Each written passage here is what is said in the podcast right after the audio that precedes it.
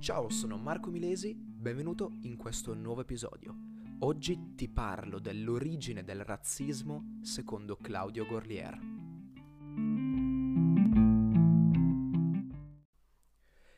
Nel 1619 una nave da guerra olandese sbarcò in Virginia, a Jamestown, 20 schiavi neri catturati in Africa. Forse non erano neppure schiavi nello stretto senso della parola, ma servi. La schiavitù come istituzione, del resto, venne sanzionata ufficialmente soltanto nel 1661. Ma l'episodio costituiva un triste precedente, un punto di partenza. L'inizio, in altri termini, di un periodo oscuro e spesso tragico della storia americana. L'immigrazione di questo gruppo etnicamente abnorme in un paese che era stato sino a quel momento, e lo sarebbe stato ancora di più in futuro, il rifugio dei perseguitati, di coloro ai quali si negava altrove la libertà di professare i loro ideali e la propria fede, appariva come un'immigrazione forzata, e indubbiamente lo era.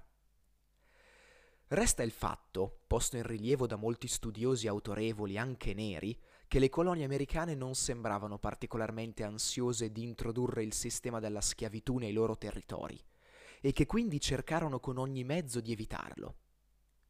La figura del mercante di schiavi era particolarmente esecrata da parte dei coloni.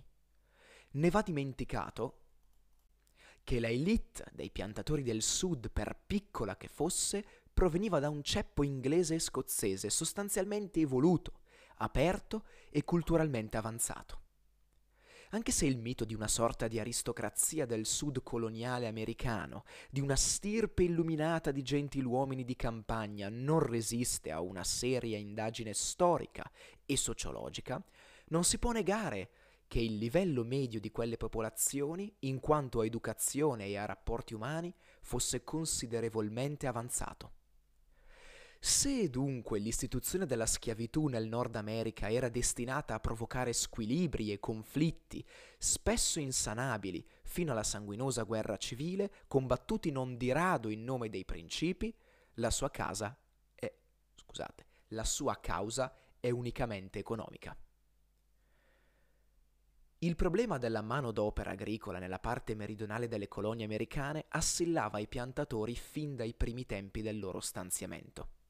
Gli indiani rifuggivano dal lavoro, desiderosi di mantenere i loro tradizionali sistemi di vita, fondati sulla caccia e sulla pesca. In quanto ai bianchi era possibile assoldare dei servi, ma in quantità manifestamente insufficiente. Per strano o semplicistico che possa sembrare, la schiavitù prese piede nelle colonie americane proprio e unicamente per questa ragione vincolare, cioè in modo definitivo, addirittura perpetuo, la manodopera alla terra. Così venne messa in moto una macchina che sarebbe lecito definire infernale e che doveva finire per travolgere i discendenti di chi ne aveva preso l'iniziativa. E infatti, come potevano esistere grossi problemi di dipendenza o anche di convivenza fin tanto che i neri rappresentavano un'infima minoranza nella popolazione? In Virginia, punto di irradiazione della schiavitù, i neri erano in tutto 23 nel 1625. Intorno alla metà del secolo, vale a dire una decina di anni prima che la schiavitù venisse ufficialmente approvata, nella colonia vi erano circa 300 neri. Se si pensa che nel 1708 in Virginia si contavano circa 12.000 neri contro circa 18.000 bianchi, ci si rende conto della rapidità con la quale il fenomeno si è andato diffondendo. Ma ecco altre cifre. Nel 1715, sempre in Virginia, i neri erano 23.000 e la popolazione bianca assommava 72.500 anime. Nel 1756 vi erano 120.156 neri e 173.316 bianchi. In molte contee, ormai, la popolazione di colore superava quella bianca. L'aumento del numero di schiavi non si spiegava tanto con la prolificità, che non risultava molto elevata, quanto piuttosto con il fatto che, a seguito del trattato di pace di Utrecht, nel 1713, l'Inghilterra aveva ottenuto il tristemente famoso asiento, vale a dire un vero e proprio monopolio del commercio degli schiavi. Nel 1790, quando la popolazione delle antiche colonie, ora Stati Uniti, assommava circa 4 milioni e mostrava di accrescere rapidamente, i neri toccavano ormai la cifra di circa 750.000 uomini, di cui l'89% si trovava nel sud e in particolare 304.000 in Virginia. La vera grande svolta ha inizio quindi nei primi decenni del secolo XVIII. Da quel momento è bene non dimenticarlo. La schiavitù cessa di essere un fenomeno meramente economico per divenire un problema politico, e non solo politico.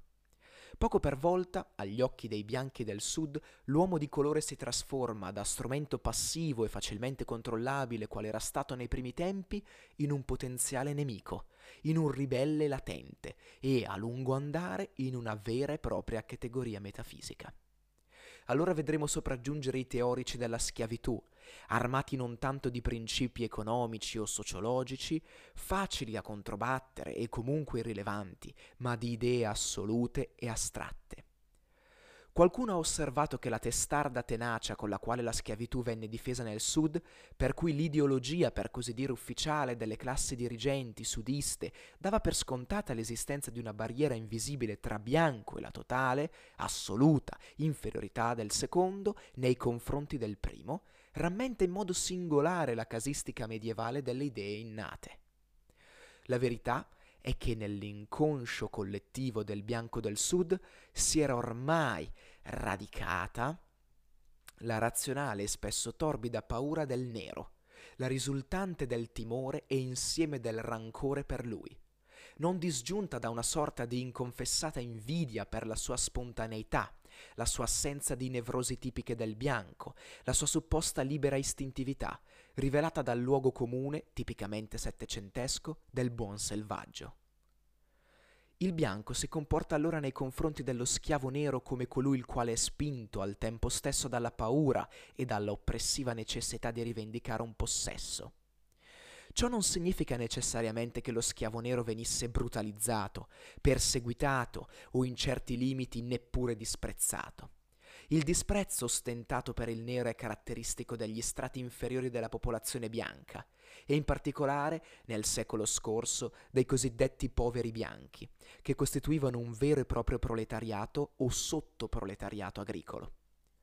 La nota dominante nell'atteggiamento delle classi più elevate del sud verso gli schiavi neri fu notoriamente il paternalismo, soffocante finché si vuole, ma probabilmente meno duro e opprimente di quello manifestato dagli industriali e dai grandi imprenditori del nord e dell'est nei riguardi della classe lavoratrice. Difatti, su un punto fondamentale, purtroppo, esisteva un accordo tacito tra sud e nord, specie nel periodo di maggior fortuna del commercio degli schiavi, che, cioè, il nero schiavo non era un uomo, ma un oggetto, una cosa, se non addirittura un animale. Ecco, per, una, per averne un'agghiacciante conferma, il testo di due annunci pubblicitari apparsi su giornali della Nuova Inghilterra. Il primo pubblicato sul Constitutional Journal di Boston in data 4 luglio 1776, quasi per ironia il giorno della conquista dell'indipendenza. Donna negra vendesi. È in vendita una giovane donna negra, conveniente, che è pratica di lavoro domestico, cucina, eccetera. Ha avuto il vaiolo, rivolgersi allo stampatore.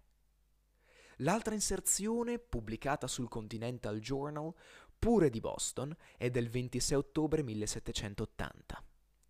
Vendisi a prezzo conveniente un ragazzo nero di circa 13 anni, adatto per stare al servizio di un gentiluomo. Rivolgersi allo stampatore. Vendesi pure a prezzo conveniente una mucca con vitello, rivolgersi allo stampatore. Documenti del genere di questi non hanno bisogno, evidentemente, di alcun commento e non incoraggiavano a pensare a prossimi mutamenti nella condizione dei neri negli Stati Uniti. Comunque, voci di violenta condanna della schiavitù si levarono assai presto nelle colonie americane, anche se esse costituirono in genere l'espressione di una minoranza di intellettuali o di gruppi religiosi. La prima pubblica denuncia della schiavitù sul piano morale fu probabilmente quella di un gruppo di, di quaccheri riunitisi nel 1688 a Germantown, in Pennsylvania. Ma la struttura economica della Nuova Inghilterra e delle regioni dell'est e del nord era tale da non richiedere l'impiego di schiavi, mentre nel sud la schiavitù era ormai un'istituzione di basilare importanza. Così, se alla fine del secolo Boston poteva vantarsi di non avere schiavi, perché i 791 neri che vi risiedevano erano tutti liberi, ciò non voleva dire che il problema fosse prossimo alla soluzione. Geograficamente i punti chiave erano altrove, in Virginia, nella Carolina del Sud e del Nord. Nella prima alla fine del secolo i neri erano quasi il doppio dei bianchi. Nel Maryland, nel Delaware, il Tennessee e il Kentucky non erano ancora riconosciuti come stati. Ma anche nel Sud, specie negli anni della lotta per l'indipendenza, non tardò a manifestarsi un senso di disagio o anche di opposizione alla schiavitù. C'era anche alle sue radici, si intende, una motivazione ideale e al tempo stesso pratica, dettata dall'opportunità politica. Non era infatti immaginabile che i capi della ribellione contro il dominio inglese, molti dei quali provenivano dal sud, proclamassero di battersi per infrangere un regime tirannico, ma legittimassero contemporaneamente un'istituzione per cui degli stessi esseri umani potevano venire mantenuti schiavi da altri individui. Non mancava, in quegli anni, a ogni buon conto, una ragione economica per l'attenuazione dei vincoli della schiavitù, la quale sembrava diventare gradualmente improduttiva. Il suolo pareva esausto in molte parti del sud e lo smercio del cotone attraversava una crisi dovuta anche al fatto che i prezzi rimanevano alti a causa della lunghezza del processo produttivo. La separazione del seme dalla fibra richiedeva tempo e non si realizzava sempre in modo soddisfacente. Si verificava quindi una flessione nella richiesta di manodopera e dunque di schiavi. Sta di fatto che già il 24 ottobre 1774 il cosiddetto Congresso continentale, ancora in regime di dominazione inglese, stabilì di cessare l'importazione di schiavi a partire dal 1 dicembre dello stesso anno. La legge non preludeva affatto l'abolizione della schiavitù, ma costituiva certo un passo in avanti. Nella prima stesura della nuova Costituzione, dopo il conseguimento dell'indipendenza, Jefferson aveva fatto cenno alla responsabilità del re d'Inghilterra nello smercio di schiavi neri nelle colonie. Ma i grandi proprietari di schiavi non videro la cosa di buon occhio e fecero cancellare il passo.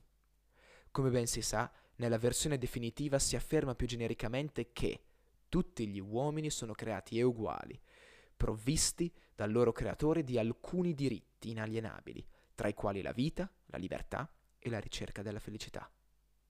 Si tratta della rivendicazione di quei diritti naturali che erano la risultante del pensiero politico del Settecento.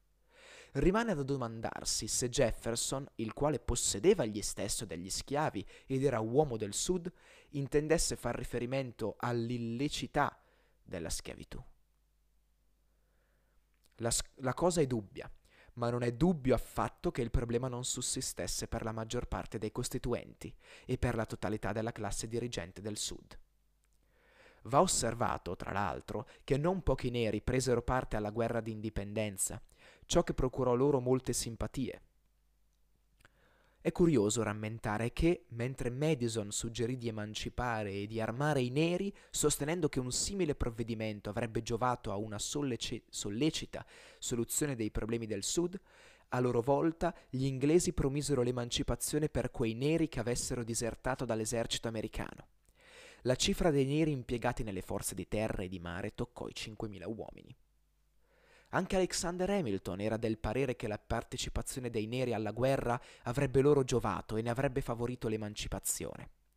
Al termine del conflitto si ebbero casi di liberazione di schiavi, o, per usare il termine legale, di manomissione, alcuni dei quali memorabili per l'autorità e il prestigio di chi prese tale iniziativa, come lo stesso Washington, il quale, durante la guerra, dopo molti dubbi aveva sostenuto l'opportunità di arruolare i neri liberi, ciò che aveva suscitato vive preoccupazioni in alcuni stati del sud e, se- e segnatamente in Virginia.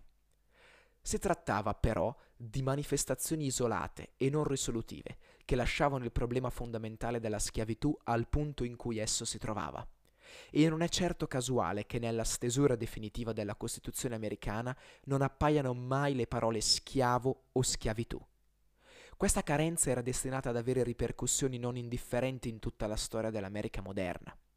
Il silenzio costituzionale riguardo alla schiavitù lasciava infatti irrisoluta la questione e in un secondo tempo, una volta decisa l'abolizione, avrebbe costretto il legislatore a predisporre una serie di emendamenti impugnati dagli stati del Sud anche dopo la guerra civile, e tali da provocare contestazioni a non finire, deferimenti alla Corte Suprema e resistenze che si sono perpetuate sino ai giorni nostri, con le conseguenze che tutti sanno.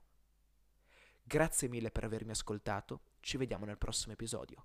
Ciao!